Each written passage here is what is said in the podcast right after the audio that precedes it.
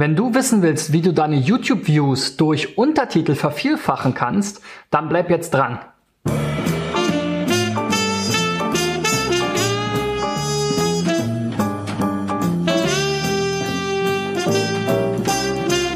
So Freunde, in der hunderteinundvierzigsten Folge von S E O-Driven will ich mit euch nochmal über die YouTube-Untertitel sprechen. Und ihr habt es vielleicht schon bei dem einen oder anderen Video auch bei mir gesehen, dass man eben Untertitel einblenden kann. Und das soll natürlich einerseits helfen für die Leute, die vielleicht das Video in einer anderen Sprache sehen und dann übersetzten Untertitel ähm, sich anzeigen lassen, oder für Leute, die vielleicht ähm, nicht zuhören können, die ähm, äh, ja gerade den Ton nicht anhaben oder halt einfach sozusagen hörgeschädigt sind.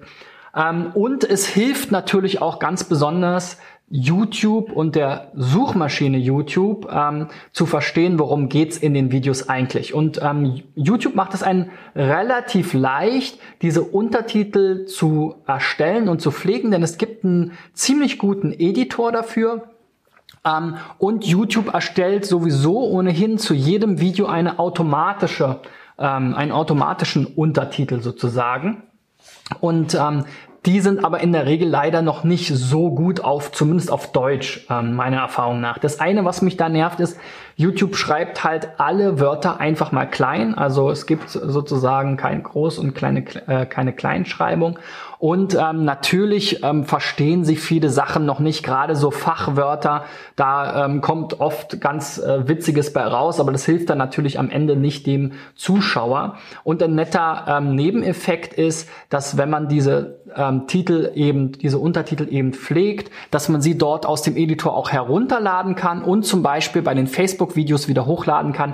Und dort hat es eben auch den großen Nutzen, weil eben bei Facebook erstmal standardgemäß ohne Text, äh, ohne Audio abgespielt wird und man dann eben schon mal sieht, worum es im Video geht. Aber darum will's, äh, will ich heute äh, mich gar nicht so sehr kümmern um Facebook, sondern es geht eben darum, dass ich gemerkt habe, dass man eben mit diesem Editor, wenn man die ähm, automatisch erstellte Transkription ähm, entsprechend nochmal als äh, manuellen Entwurf speichert, dann eben relativ gut bearbeiten kann. Man hat so einen Editor, wo man eben das Video abspielt, zuhört, und sobald man anfängt zu tippen, bleibt das Video eben entsprechend stehen und geht dann eben wieder weiter. Also das ist ein ganz guter Workflow.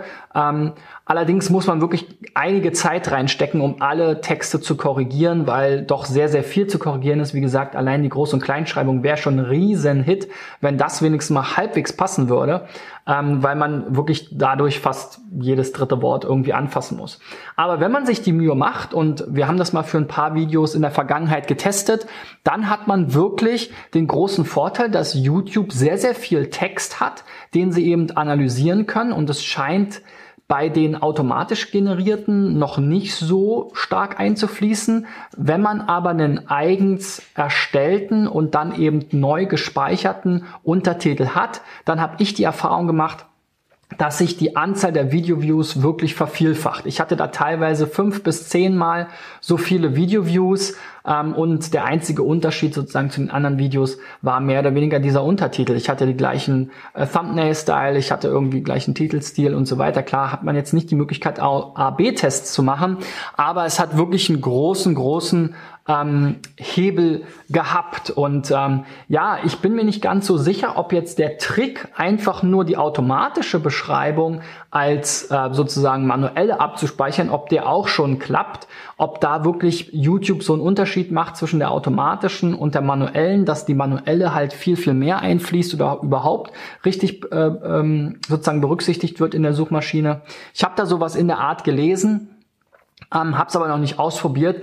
Der große Nachteil ist halt wirklich, wenn man dann die manuelle auch hat, wird das als Option immer auch ganz stark angeboten, und ähm, dann ähm, lesen die Leute halt diese Untertitel im Zweifel eben mit den ganzen Fehlern drin, und das macht halt nicht so einen super Eindruck. Aber wenn es einem jetzt rein um sozusagen die Steigerung der Views geht, sind diese Untertitel auf jeden Fall super, super spannend. Und ich habe ja immer so fünf bis zehn Minuten lange Videos, und wir haben da wirklich, also eine Kollegin von mir hat da dran gesessen und die hatte halt echt zwei bis vier Stunden, je nachdem wie kompliziert das Thema war ähm, und wie lang das Video, dran gesessen, diese Texte zu optimieren, und dann halt jeden Tag. Also da muss man wirklich sehr, sehr viel Arbeit reinstecken.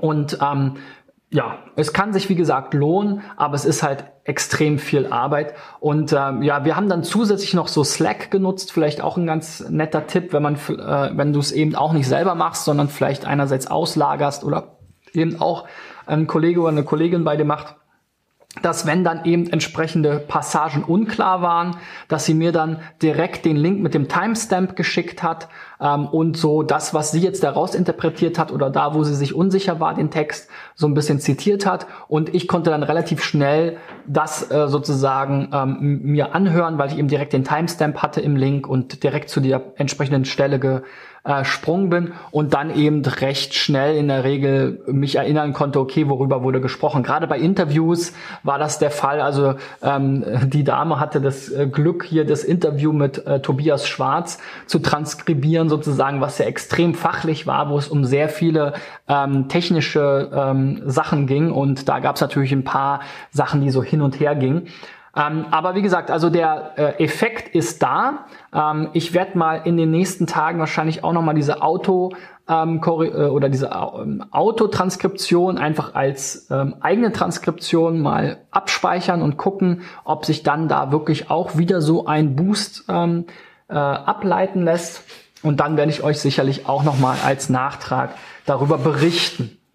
Ja, mich würde interessieren, heute sozusagen als Frage des Tages: Nutzt ihr diese ähm, Untertitel, wenn ihr euch YouTube-Videos anschaut? Wenn ja, warum und in welchem ähm, ja, Kontext? Also macht ihr das nur bei fremdsprachigen Videos oder manchmal auch so? Ähm, würde mich auf jeden Fall interessieren. Schreibt mir bitte gerne einen Kommentar oder eine E-Mail oder eine Nachricht auf Facebook. Ähm, wenn ihr selber natürlich einen YouTube-Channel habt, dann ähm, teilt gerne eure Erfahrungen mit mir, wenn ihr dort auch schon mal Transkriptionen oder diese Untertitel ähm, gemacht habt, wie eure Erfahrungen dort sind. Ansonsten morgen geht's nochmal weiter mit einem weiteren wichtigen Thema zum äh, ja, Themenbereich YouTube-Optimierung. Und zwar, das sind diese Related Videos und die Logik dahinter, wie man da vielleicht ähm, seine Videos mehr promoten kann. Denn das ist auch ein sehr großer Bestandteil, wo Video-Views in den Channels herkommen.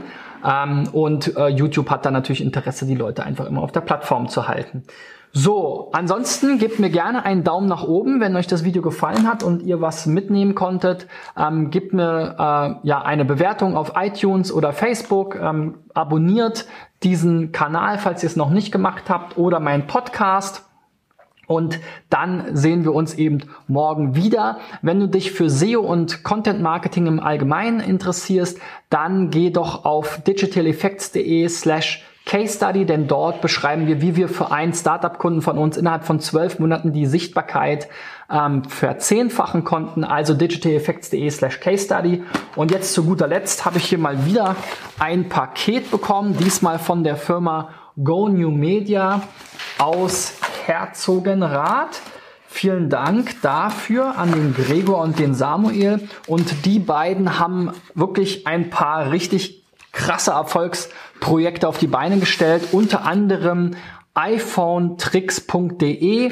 Ähm, das Ganze gibt's natürlich eben als Website, ja, sehr erfolgreich, als App auch sehr erfolgreich mit Hunderttausenden, wahrscheinlich mittlerweile ähm, über eine Million Downloads.